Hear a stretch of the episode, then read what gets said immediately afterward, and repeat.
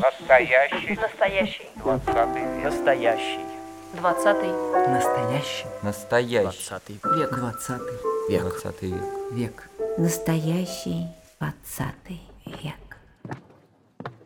Здравствуйте, дорогие друзья! В эфире радио «Фонтанный дом», программа «Настоящий 20 век». И я, журналист Галина Артеменко, приветствую сегодня нашего гостя, Валерий Вальран. Представлять Валерия, я думаю, не нужно для тех, кто знает наш музей, любит наш музей и постоянно сюда приходит. Здравствуйте. Здрасте. Итак, наконец-то, долго-долго залучали в эту студию, и наконец-то Валерий к нам пришел. Давайте мы начнем с самого начала. С самого начала, что для вас 20 век? Для вашей семьи, для вашей жизни? Я родился э, в лагере на станции Ижма Ухтинского района.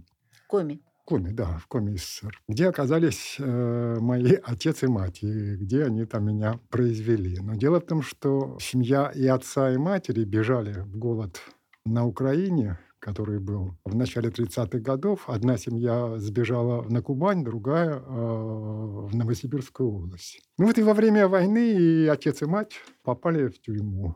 Ну, в смысле, в лагеря. Строили железную дорогу. Вот там я и родился. Не познакомились там. В лагере, А вы да. знаете обстоятельства знакомства как-то, может, что-то А дело в том, что отец уже получил какую-то более-менее свободу и был э, такой, мог выходить из лагеря, а мать работала э, в лагерной самодеятельности и разъезжала по э, э, Печорской железной дороге с концертами. И они так и познакомились. Они познакомились, да. То есть он на концерт пришел? Да. Она пела, читала Пела. стихи. А откуда у нее этот дар пе- петь? Она училась? Я думаю, я думаю, это природный дар, ну просто немножко по- потом э, как-то его отшлифовали, там, концертмейстеры. Потому что все лагеря имели Свои свою, театры, да, да. свои театры, свою самодеятельность, развлекали заключенных. И там они познакомились, и вы там родились. А Я что было там- потом? А потом э, из, со станции Ижма отец еще сидел, а, а мать освободилась раньше его. Ну, в смысле, он э, там был, ну, как бы не сидел, но он не мог Ну да, покинуть это место, да? Да, да, да, да, да. да. Должен Ну, это, со- со- обучаться. да, да, да. А она переехала на километров 300 севернее в город Печору. Всего-то ничего, 300 километров. Да, да. А потом отец освободился, тоже приехал. Ну, собственно, там мы и жили. Я там жил до 16 лет. Каким был этот город? Что Го- там было вообще? Вот это детство там, в Коме, каким оно было? Всякое детство в любом месте, хоть я не знаю,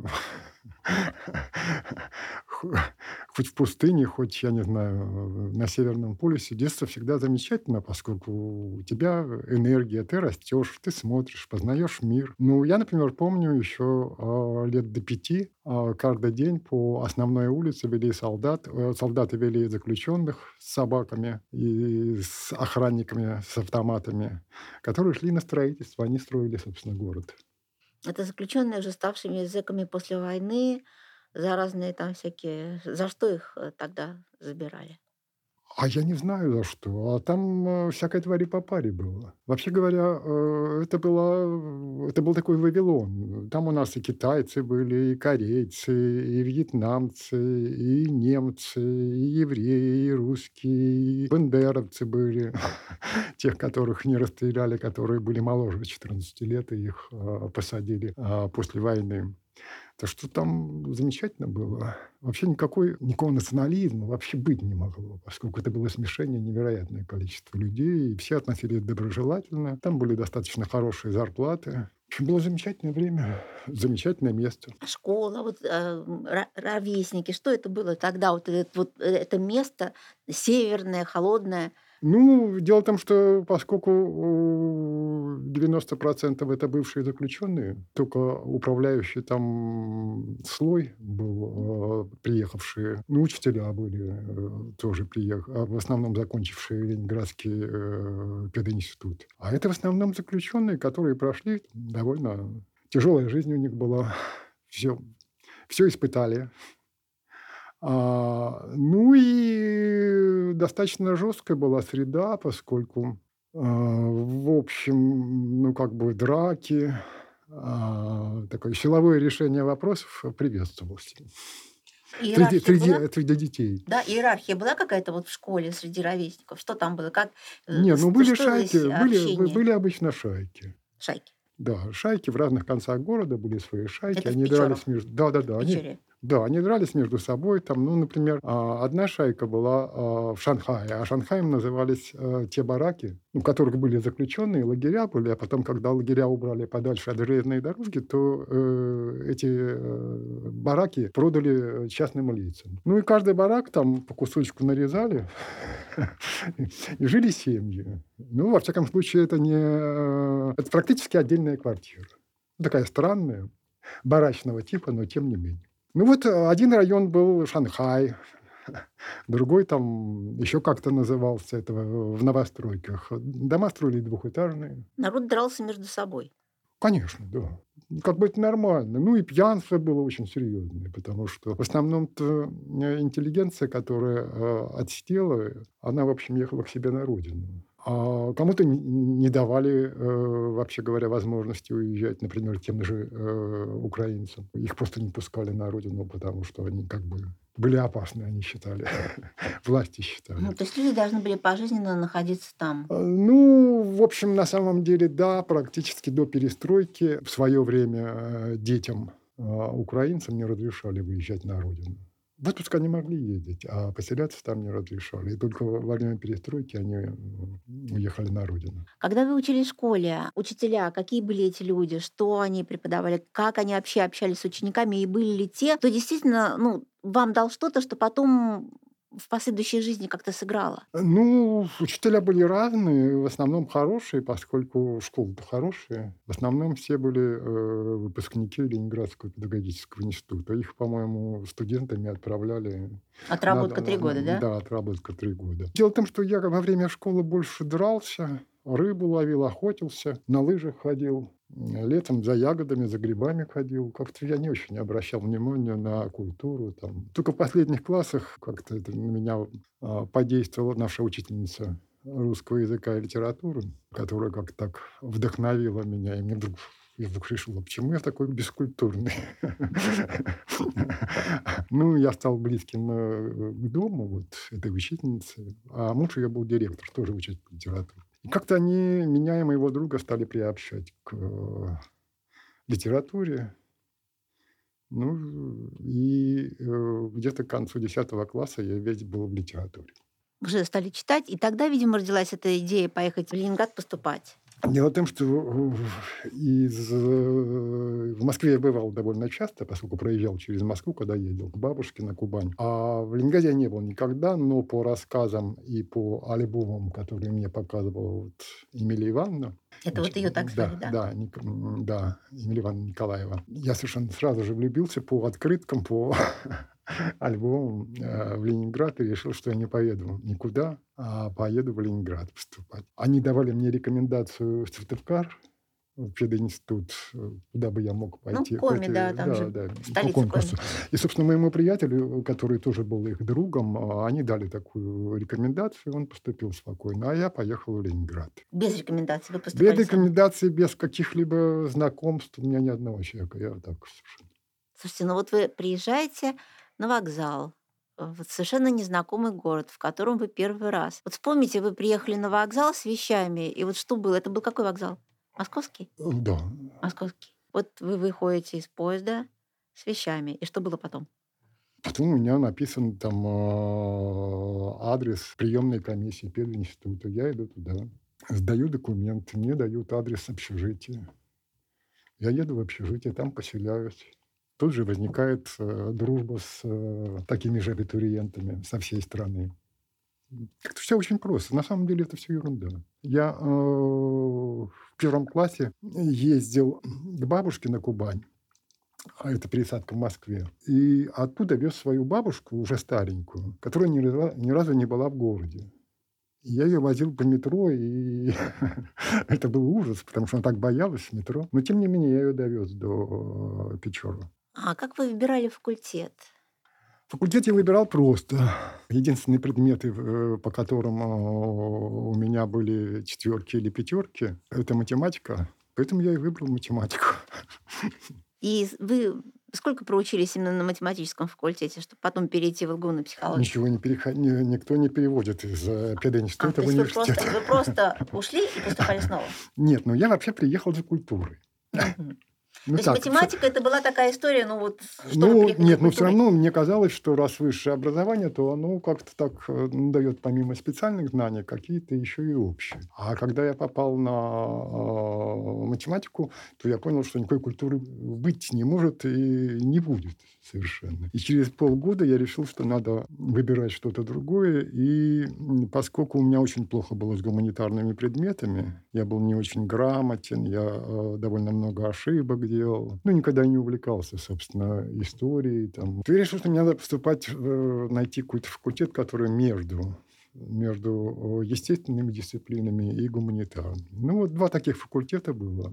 Это философский, куда я не хотел по идеологическим соображениям, и психологический, который только что возник. Он в 66 году возник. А я поступал в 67-м. Это второй набор на факультет психологии. Вот я стал поступать э, на психологический факультет и поступил. Я думаю, что я поступил потому, что Вообще вариантов поступить было э, один из ста. Но я поступил, потому что первым была математика, и только семь человек получили пятерку.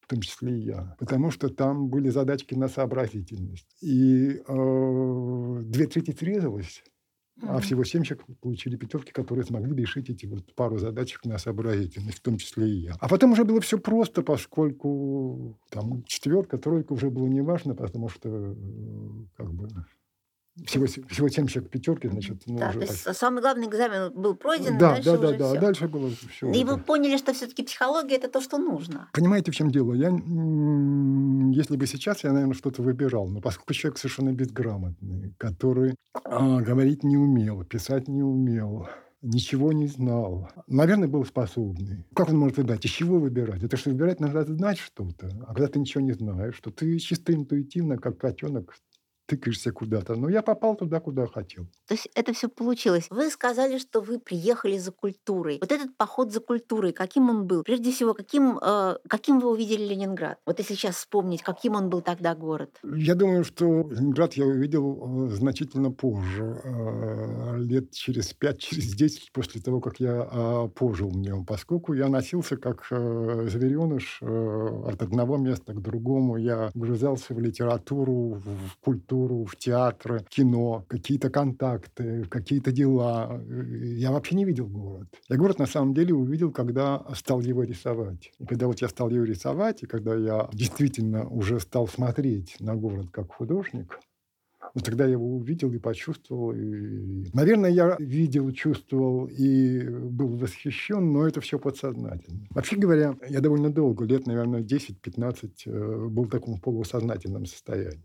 Что происходит, как. Я просто двигался. Да? Вот в этом потоке. в этом потоке жизни, культуры и так далее, и так далее, и так далее. Это такой, такой вот, знаете, я был, попал в эту волну, которая меня захватила и понесла. А эта волна какой она была? Ну, вот действительно, я хочу вот вспомнить. А Понимаете, в чем как- дело? Она была потрясающей, потому что я практически сразу же попал, например, на идиота БДТ Горького. Я сразу же э, там увидел Мишу Барышникова и Наташу там э, в Кировском театре. Как-то мне повезло, и у меня оказался круг знакомых, которые меня, в общем, как-то так ввели в эту культуру в разных аспектах совершенно. Видимо, они тоже ведь в вас что-то увидели.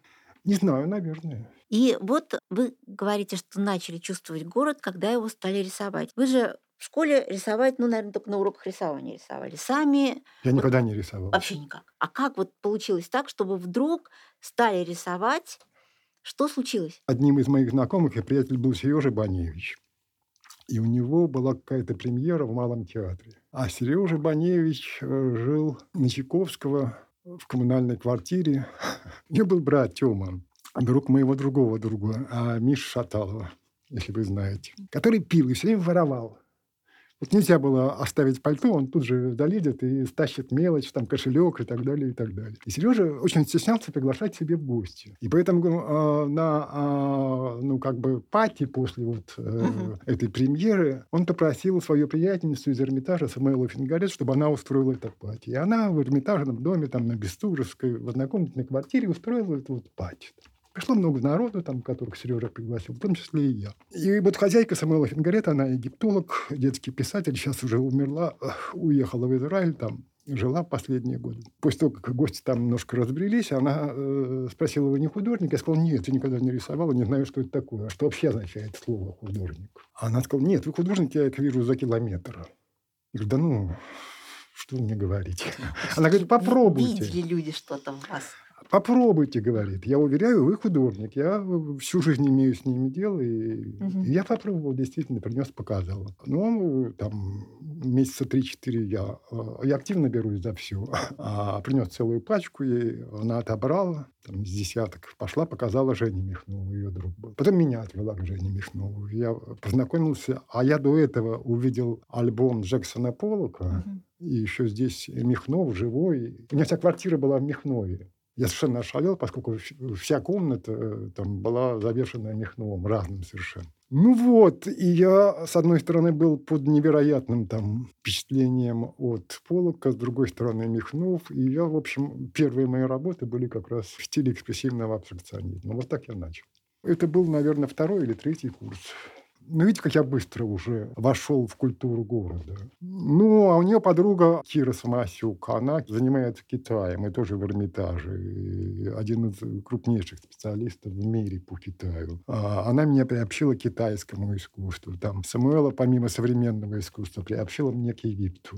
А скажите, а как э, вообще вот ваш псевдоним возник, который теперь от вас неотделим? А Мне с детства не нравилось мое имя, особенно там а, уменьшительный Валерик. Э, Меня как-то тошнило от этого. И я решил сделать из своего имени так, чтобы оно мне э, звучало так, чтобы оно мне нравилось как-то Мгм. так. Ну, вот попробовал немножко, покомбинировал, получился Вальран. А это было когда? Когда вы уже начали рисовать? Это было немножко позже. Дело в том, что я все-таки был в научной среде, в официальной. И там как бы не приветствовалось, вообще говоря, занятия всякими э, Художествами. художествами, э, да еще неправильными, андеграундными. Поэтому я взял псевдоним. А Вы как-то говорили в одном из интервью о двойной жизни в Советском Союзе. Вам эту двойную жизнь было легко вести? Абсолютно.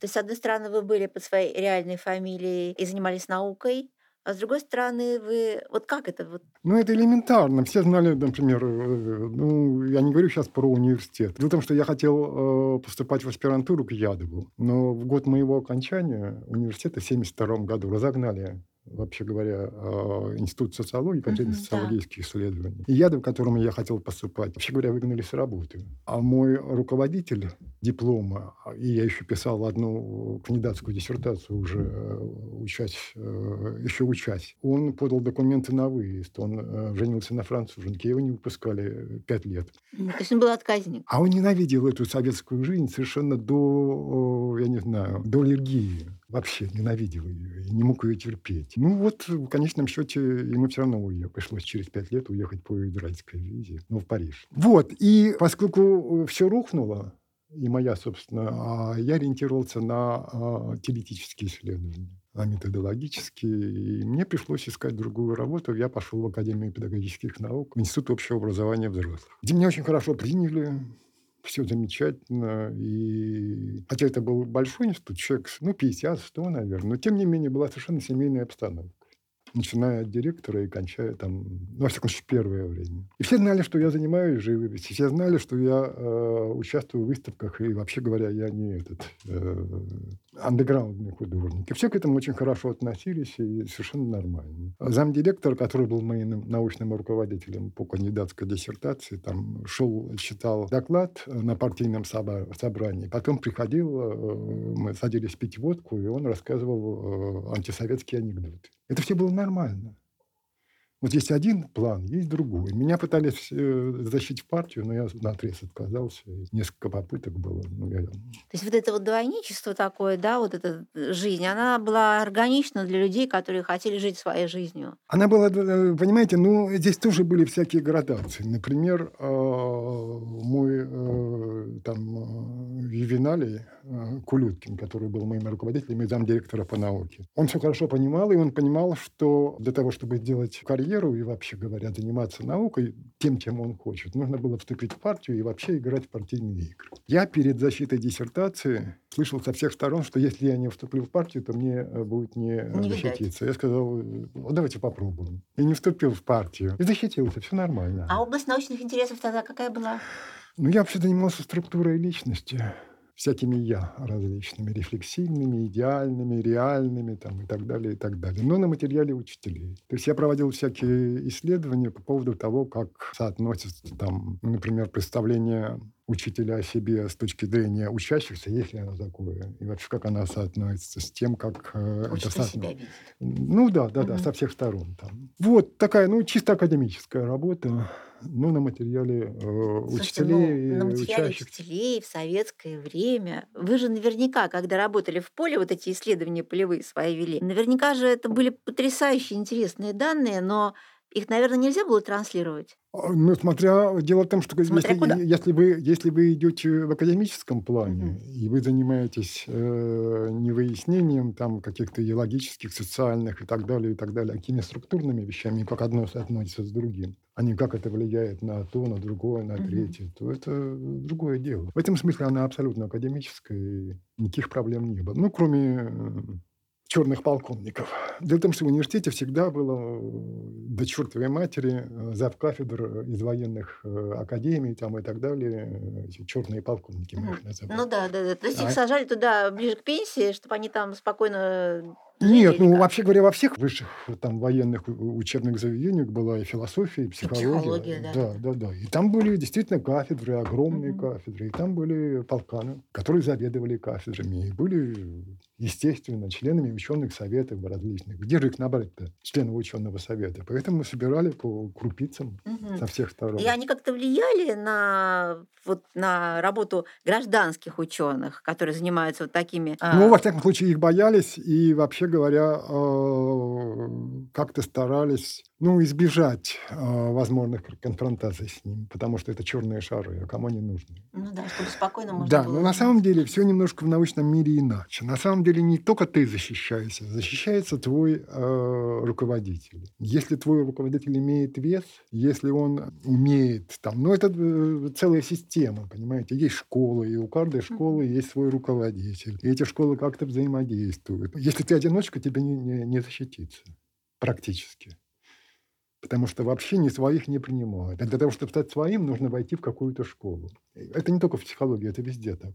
Вот, поэтому, э, конечно, э, диссертация должна быть хорошей, работа должна быть хорошей. Но если у тебя хороший там, э, статус у твоего руководителя, то никто не посмеет тебя валить. И когда вы сказали, что вы э, без вступления в партию все равно защититесь, вы уже имели в виду, что у вашего руководителя научного статус есть?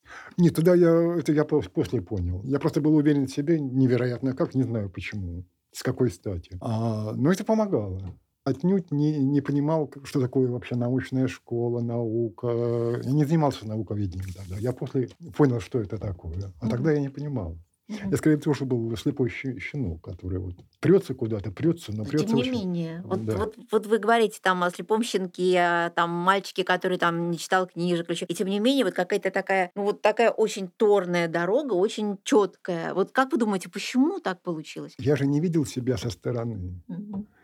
А, Я же был в себе э, как-то, я был э, ну, действующий человек, а не э, рефлексирующий человек. А сейчас? Ну, сейчас я уже немножко понимаю, что, как, почему, почему так получилось. Вы Я, я сам, сам немножко удивляюсь, э, что все получилось и так быстро. Сочетаете в себе действующего и реф- рефлексирующего? Ну, только этим и занимаюсь. То там э, пробиваю выставки, то э, пишу к этим выставкам, то э, создаю экспозиции, то еще что-то. А вообще, вот ваш научный опыт, а, ваш опыт теоретический, он потом как-то помогал в андеграундном искусстве и вашей вот такой большой работе, как в соавторстве книга «Музей общества». На самом деле это моя книга. А соавторство? С авторством, ну там просто у нас аспиранточка была. а, Екатерина? Я, да, Патюкова. Я просто помогал ей, Мгм. ну она мне помогала собирать материал. Мгм. То есть это вот... Э, Да, там ни одной, ни, од- ни одной строчки она не написала, все написал я. Просто она занималась... э, Ну, сбором материала, материала. еще что-то, помогала там, ну, и так далее, и так далее. Там по архивам лазила. Мгм. Ну, это большая работа. Да, я видела Мгм. объем. В принципе, вот эта научная база, она помогла потом в дальнейшем и помогает до сих пор. Абсолютно она никакого отношения не имеет. Это Ну. разные сферы жизни. Вообще. Абсолютно. Там другие законы. Совершенно нельзя одну деятельность перенести в другую. То есть у вас абсолютно не соприкасающиеся параллельные реальности. Конечно. Потом э, в науке я э, никогда не хотел э, никакого административного статуса. Я всегда его избегал. Я избегал отчасти и вступления в партию не только по идеологическим соображениям, а это означало, что меня будут толкать там, э, что-то заведовать, что-то еще. Я совершенно не хотел я заниматься, хотел заниматься чистой наукой. В искусстве мне с самого начала пришлось организовывать выставки, то есть быть э, Администратором в какой-то степени, да? ну да, быть Контролером. руководителем, администратором, организовывать и так далее, и так далее. То есть Про- то, чего вы избегали в научной стезе, в художественной, почему-то да. вот... Не почему-то, а совершенно понятно. Потому что, что касается научной среды, это все было завязано на идеологию. Если ты э, не демонстрируешь э, свою лояльность достаточно активно, то ты не получишь ничего, никаких э, там статусов и так далее, и так далее. Тебя будут гнобить, тебя раздавят. Ты можешь заниматься чистой наукой, такой академической, лучше всего. И никуда не вмешиваться, не, ну, не вставлять пальца, э, в смысле, э, да, в колеса. Ну да, то, а то все птички пропасть. Да. Да. Тогда получается такая, ну, все равно парадоксальная ситуация. А вот ваша работа как организатора, это же бесконечное число выставок, проектов, там этот осенний фотомарафон, там еще что-то еще. И вот это вот как-то, и вас вот это не тяготило. А нет, ну как только стал тяготеть, я бросил все это. Ну вот, в частности, осенний фотомарафон. Я провел два осенних фотомарафона в галерее «Арт-коллегия» и э, две анатомии современного искусства. Это огромные э, проекты такие. Ну, действительно, они э, просто трудно представить себе. За 30 дней нужно было провести э, 10 выставок трехдневных. И через каждые три дня нужно было снять одну выставку, повесить другую. На открытии выставки, э, помимо открытия, э, был либо какой-нибудь театр экспериментальный, либо какая-то э, группа музыкальная, рок там и так далее. Те же ночные снайперы у меня впервые выступали. И на закрытии что-то еще было. Это ужас. Это работа адская совершенно. Вот. И через два года я понял, что если я это не брошу, то я просто перестану быть художником. И тогда сначала бросил мой директор и друг Костя Троицкий, а, руководитель галереи, а потом я бросил как куратор. А как в вашу жизнь вошла фотография? Каким образом вы стали настолько глубоко знать, понимать, видеть и чувствовать, что создали целый ряд замечательных текстов, исследований, а фотографий, выставок тоже? Как это получилось? Вообще получилось это очень просто. Я на самом деле Борю Смелова знал с начала 70-х. А С Борей Кудряковым мы э, из Сайгона шли и породняк пили э, портвейн. Так что с Колей Матрёниным я был очень дружен. В середине 70-х он у меня в мастерской читал свой роман, который он писал. Так что я знал этих фотографов, но совершенно не как фотографов, а как людей вот этой андеграундной среды, э, ну, этой культуры, так сказать, где мы жили, общались, э, ходили, смотрели там и так далее, и так далее. Но они и не очень э, себя как бы репрезентировали как фотографы. А почему? Ну и художники тоже это не делали, если они не были э, гениями, ну, то есть не считали себя гениями. Это гений всегда, а вот я художник, я гений, посмотрите. Нет, как-то все скромно э, вели себя. Если хочешь, смотри на стенки, не хочешь, не смотри, если приходишь в мастерскую. Ну а фотографы э, совсем были где-то... Дело в том, что художники уже стали выставляться, а фотографы практически до 87 года никто им не позволял свободным фотографам выставляться. Поэтому на самом деле я, хотя и знал фотографов, с которыми потом стал заниматься, как а, художниками, но а, совершенно а, был далек от фотографии как искусства. А, собственно, как бы как я пришел к фотографии, которая меня заинтересовала, это как-то там у Соболенко. Я увидел пачку фотографий. Витя Соболенко устраивал всякие там э, музыкальные концерты домашние. Стас Чебуткин фотографировал это. И это была потрясающая съемка. И я так поразился, что, вообще говоря, так э, сильно, мощно и интересно можно показать вот домашние мероприятия. Вот так я познакомился э, и попросил, чтобы меня познакомили со Стасом. Меня познакомили со Стасом, а Стас меня познакомил познакомил с Китаем. Потом я делал какую-то выставку с э, Владленом Гаврильчиком и с Толей Полушкиным. Мне нужно было для буклета портреты. Я решил, что вот нужно Китаеву сходить. И повел их, э, и Гаврильчика, и Полушкина, Китаеву. Он делал портреты. И, собственно, я вот вошел в эту среду, и я посмотрел, э, стал ходить к Китаеву. У него была открытая мастерская, и туда раз-два раза в неделю приходил приходили люди. И я познакомился с этими ребятами, и в 97 году в арт-коллегии на фестивале «Вавилонская башня» я вместе с живописью показал э, фотографию. И как-то мне так понравились и фотографы, гораздо больше, чем э, мои братья-художники.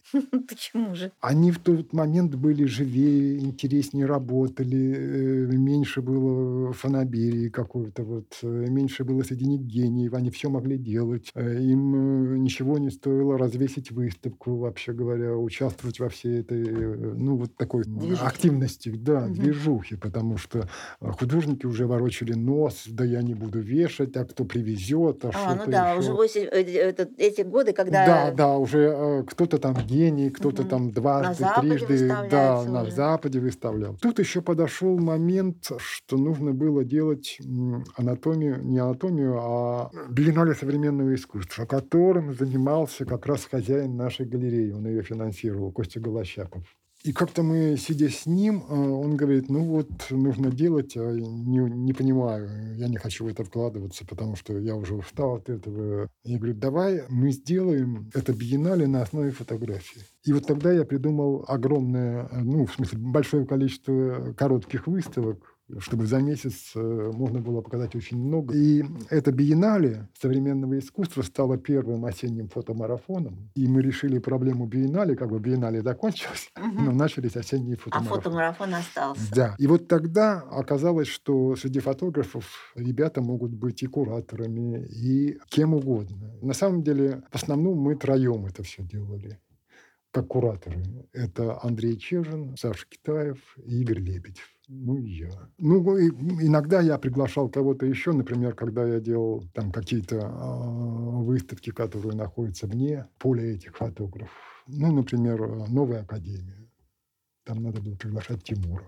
А когда возникла мысль, что вот этот опыт э, знания фотографии, советской андеграундной фотографии, нужно обобщать? Вот когда э, такая грань наступает, когда понимаешь, что вот уже вот этот опыт надо обобщать, он уже требует э, фиксации. Я познакомился с молодежью, а потом оказалось, что масса моих друзей, собственно, фотографы. Фотографы андеграунда. Одну из первых выставок в первом осеннем фото фотомарафоне я вас посвятил 70-м. И тут же я понял, что на самом деле это тот пласт, который э, на самом деле забыт уже. Потому что вот эта молодежь, Китаевы, Чежины uh-huh. и так далее, когда они вышли на сцену, они смели, вообще говоря, всех старичков. Ну, за исключением Бори Смелова. А, и эти оказались как-то там не удел, где-то за бортом, за бортом, да, востыть. И вот я их стал тогда, э, стал этим заниматься, стал проводить выставки, в том числе довольно много провел выставок персональных, небольших, в Серебряном веке у вас ну и первую выставку андеграунда, одноградные фотографии я у вас показал в 2001 году. Собственно, это была первая э, выставка, на которую я показал. Я, правда, показал не только самих фотографов, но и художников. Там были и фотографии Толи Васильева, Миши Шемякина, Толи Басина, Игоря Иванова, которые фотографировали. А потом, когда я этим занялся, то я стал проводить, в общем, работать с каждым автором, который был, и делать его персональные выставки, ну и, соответственно, писать об этом и об этом времени. Ну и в седьмом году вот как раз Исаак Кушнир мне предложил сделать альбом по фото андеграунду. Ну, этот э, альбом совпал с выставкой в Русском музее как бы, это уже было опубликовано и уже как бы стало явлением. А как вы с Самарином познакомились? С Самариным мы познакомились на самом деле еще до его отъезда. Но шапошно, поскольку мы болтались в одной среде, я вспоминаю там его у Тамары Валента, где я делал персональную выставку. Вот такая была дама, которая в однокомнатной квартире проводила перс... выставки андеграунда. А потом, значит, когда я увидел его фотографии у Тимура Мурикова немножко хранилось, я понял, что он один из самых авангардных фотографов у меня был... И он мне стал платить фотографии. А кроме того, в 2001 или 2002 я ездил с выставкой Килькарт в Ниццу, и он туда приезжал и привез мне целую партию фотографий. Он тогда из Франции приезжал. Ну, он из Парижа да, в Ниццу. И вы тогда с ним, вот с его этими гениальными санками и санки, как, как они называются? Да-да-да, но я уже делал несколько выставок mm-hmm. э, до этого его. Он мне уже присылал через... Э, он динамичный, поэтому он мне присылал фотографии. Я уже стал делать выставки его персональные. Сначала здесь, а потом в Москве. Довольно много, я думаю, что выставок 15 делал его персональных. Постепенно набирался, набирался материал, и теперь уже... Теперь я уже сейчас занимаюсь как раз... Хочу делать альбом фотографов э, перестройки и постсоветского времени. Уже время пришло. Ну, в общем, да, как бы все ясно. Уже никого нового не появится в эти годы, 87-99. То есть уже можно это проанализировать? Да, уже это можно проанализировать. Сделать уже. какие-то выводы. Ну и сделать выставку. А сделать выставку. Ну и, и дать альбом. Как вы думаете, все ли можно сейчас будет показать? Ну, вы знаете, э, я, например, э, не решился бы а, в музее Ахматовой показывать Женю Мохрева, потому что, э, ну, просто мне жалко музея. А. Могут сказать, что это детская порнография и так далее, и так далее, и так далее, и так да, далее. Да, я помню работу. Но я совершенно спокойно выставлю это в Барее, и та не согласится и плюнет на, э, на всех этих казаков и, я не знаю, православных, кого угодно, иудеев даже. Ну да, у Женя тончайшая работа, на самом деле. Очень... Да, они совсем не о том, но здесь да. что поделаешь, да. да, да. Ну вот, вот сейчас я совсем же недавно сделал выставку, где э, показал обнаженку Саши Черногриву. Целый зал был обнаженки, ничего, все прошло замечательно. Так что я думаю, что можно. В частных, э, в частных еще можно. Да? Ну, я думаю, что всем скоро станет ясно, можно или нельзя. Угу. Осталось немножечко подождать. Осталось немножко подождать, потому что на самом деле правила очень быстро распространяются. Достаточно одного-два случая, чтобы все знали, что можно. А, вот это вот наша заученность, понимание, где флажки. Вообще это, как вы думаете, это хорошее качество? Нет, ну флажки всегда есть. Мы же тоже там э, в советское время, когда делали выставки, там же тоже было э, свои «ты» нет. Там религиозная пропаганда, э, социальные вещи, остро социальные, политические и обнаженка. Ну, обнаженка в меньшей степени у живописца, у фотографов точно совершенно. Ну да. За обнаженку выгоняли из... Поскольку от... это же натура да. существующая, да? Да, да, да, да, да. Но тем не менее, все равно занимались же нормально все было. Другое дело, что на этом даже играли. Там тот же Сережа Ковальский специально ради скандала выставлял абстрактную работу, в котором там, под которой писал «Нас подслушивают». Я не, не сторонник такого, я все-таки за честную игру. А он специально это делал, ему нужен был скандал. Он на скандала не жил. Я не осуждаю это. Это нормальный путь для того, чтобы добиться чего-то.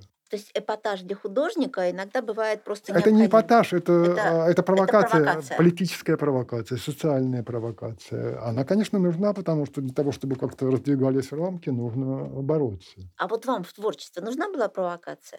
Нет, абсолютно нет. Так я с другими вещами занимался. Как в науке я занимался э, академическими вещами, так э, в искусстве я занимался там чистым искусством. Угу. Мне не надо было, и мне это было неинтересно.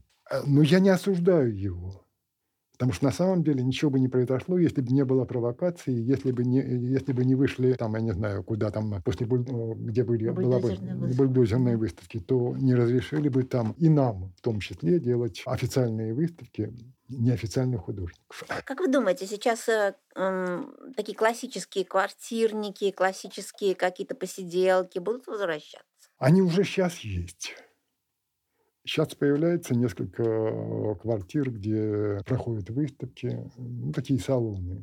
То есть все нормально, все это есть. Ваше отношение с музыкой. Вот несколько лет, по-моему, назад у нас в музее была эта выставка ваших импровизаций. Вот когда вы стали рисовать музыку? Ну, на самом деле я э, начинал, э, когда заниматься абстрактной живописью, это начало 70-х. Я все время это делал под джазовую музыку в основном. А потом я решил, что нужно делать это без музыки, вообще писать. А в абсолютной тишине, потому что музыка как-то влияет очень. Долгие годы писал э, без всякой музыки. А потом я решил, что у меня такой опыт разной музыки, слушания там, что, может быть, стоит попробовать делать музыкальные импровизации. Вот и попробовал, сделал проект. А вы сейчас как слушаете музыку? Иногда слушаю там долгое время джаз. Я купил себе проигрыватель. Хотя у меня есть на старой квартире. Взял пластинки, у меня 2000 пластинок. Ну, там пару сотен взял.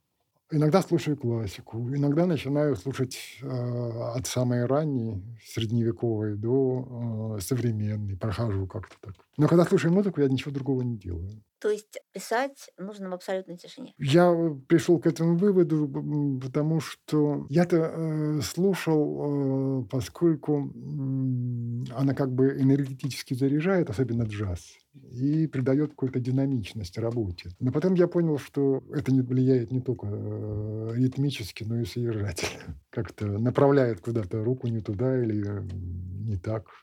А, мы с вами начали разговор с вашего детства коме. А вы потом уже, когда вы стали тем, кем вы стали, вы возвращались в эти места?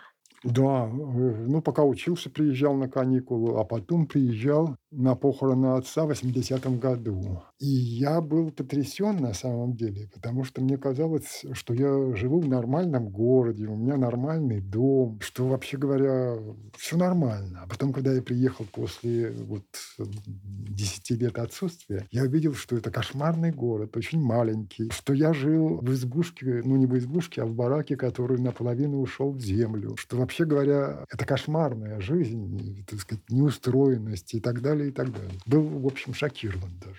Никогда не возвращайся в прежние места. Наверное. Или все-таки этот опыт был важен? Да нет, я уже жил совершенно другой жизнью и в другом мире. Для меня... Э, я вообще забыл, что это было. Иногда э, мне кажется, что этого не было. Я иногда даже с удивлением смотрю на свои картины и думаю, господи, неужели я это написал? А как вы меняетесь? Вот э, как вы чувствуете, как вы как художник меняетесь? А вот я не что... меняюсь на самом деле. Я начал три линии практически. Ну вот сначала начал абстракции, потом перешел к натюрморту, потом к пейзажу. И практически эти три линии э, веду, возвращаясь на новом этапе и как-то так двигаясь. То же самое с натюрмортом, то же самое с пейзажем. Поэтому я не считаю, что я меняюсь. Это просто э, вот на этом пути очередной там шажочек. шажочек. просто поступательное движение, да, которое да, вот да, вы задали, да, как да, три линии вот да. у нас в Петербурге вот эти три, три луча. Так вы да, идете да. дальше. А вы редко пишете людей? Дело в том, что я пишу достаточно подробно, и практически трудно уговорить кого-то позировать. А мне нужно, чтобы э, позировали и долго. Поэтому практически всех своих знакомых, которые э, соглашались, я написал. Это было в начале 80-х. А теперь, теперь э, нет. Чем бы вы хотели написать как исследователь искусства? Что еще, на ваш взгляд, необходимо сказать? Ну, вот я вам сказал, что я хочу сейчас заняться э, фотографами перестройки и постперестроечного времени, собрать э, выставку, написать текст, с одной стороны, о этом поколении или об этих поколениях, с другой стороны, сделать очерк по каждому фотографу. Это воплотить, с одной стороны, выставку, с другой стороны, в альбом.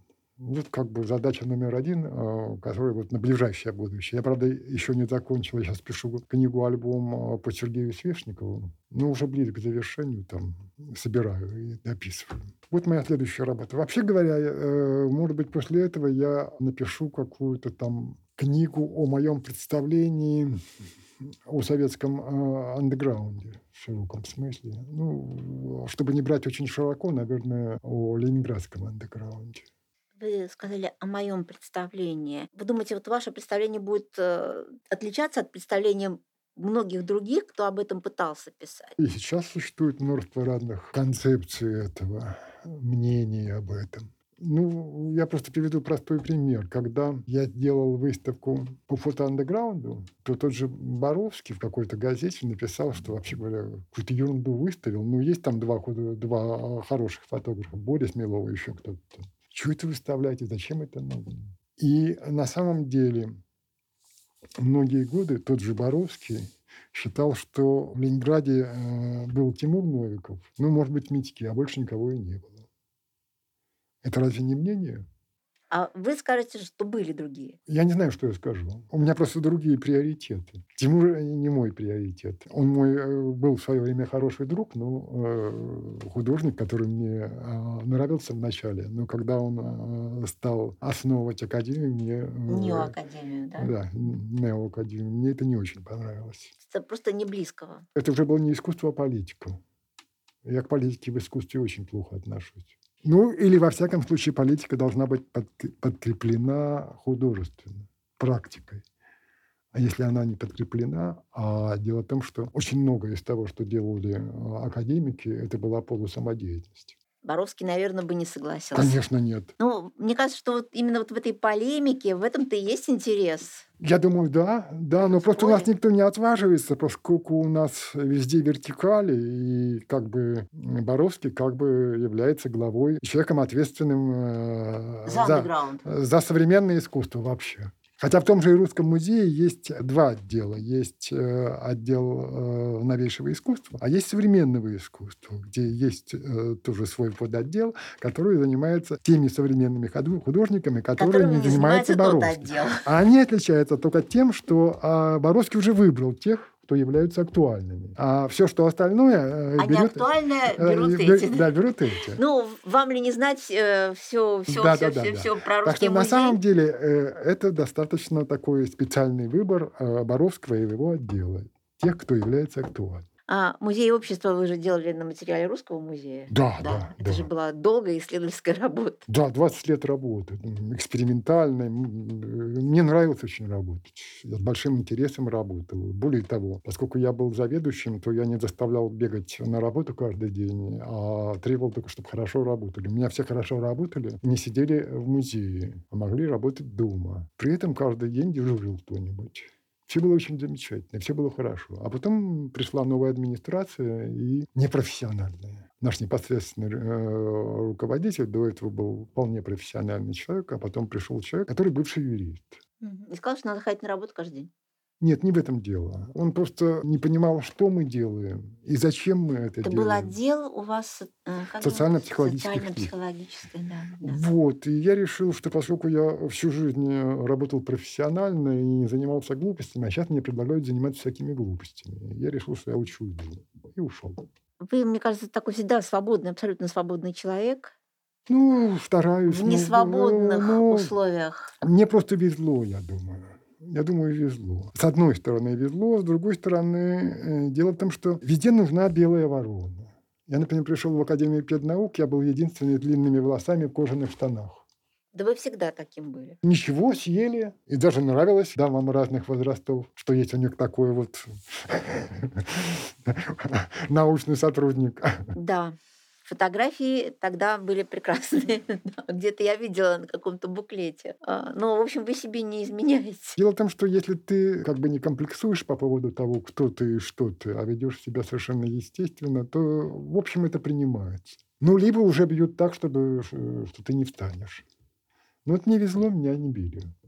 Вот такой у нас с вами, Валерий, получился разговор о свободе вне свободе, мне кажется, как вы думаете, да? Вот об этом мы общем. Да, ну, дело в том, что рамки свободы всегда э, ограничены. Потом, понимаете, в чем дело? У нас были политические рамки. Я беру Советский Союз, ограничения. А, ну, не только политические, а на самом деле ты не художник, если ты не вписан в номенклатуру Союза художников, школы какой-то и так далее, и так далее. Ты не художник просто. Вот э, если ты не вписан в это. В науке то же самое было. Да и сейчас так. С начала перестройки э, началась другая конъюнктура. конъюнктура экономическая и много людей, которые выдержали конъюнктуру политическую сломались на экономическую. Да, они стали э, делать что-то, мельтешить, стали делать, э, хотели понравиться публике, которая покупает. Э, Художник Чертков. Да, да, да, да, да. Так что э, там свои ограничения. Здесь э, нужно было как бы отстаивать э, свободу творчества, а здесь э, свободу рынка. А вам удалось? Да меня как-то это не заботило никогда. Дело в том, что, понимаете, в чем дело? Я вообще никогда не работал на рынок. Я всегда, а, особенно а, после того, как а, началась свобода, я стал делать проекты. Причем очень часто размеры моих картин были гораздо больше, чем возможно продать на нашем рынке. Поэтому, если у меня что-то и покупается, и покупалось, то никогда я делаю выставки, а лет через 5-10 после того, как выставка пройдет. А обычно то, что я делаю сейчас, совершенно не покупается. И все смотрят немножко с удивлением и спрашивают, ну что это он опять куда-то полез, вместо того, чтобы... Э, вот мы же любим его такого. Угу. А, он, он опять, а он опять вырулил не туда. Так что меня это совершенно не интересует, и поэтому я никогда не зависел от рынка. Вообще хороший такой разговор получился о свободе. Я Николая Канонихина вспомнила, который про Веру Матюх так говорил, что она всегда менялась. Ну, в смысле, что она никогда не останавливалась. И всегда не зависела от себя прежней. Вот э, это, наверное, тоже важное качество художника. Дело в том, что, понимаете, стратегии э, работы совершенно разные у разных людей.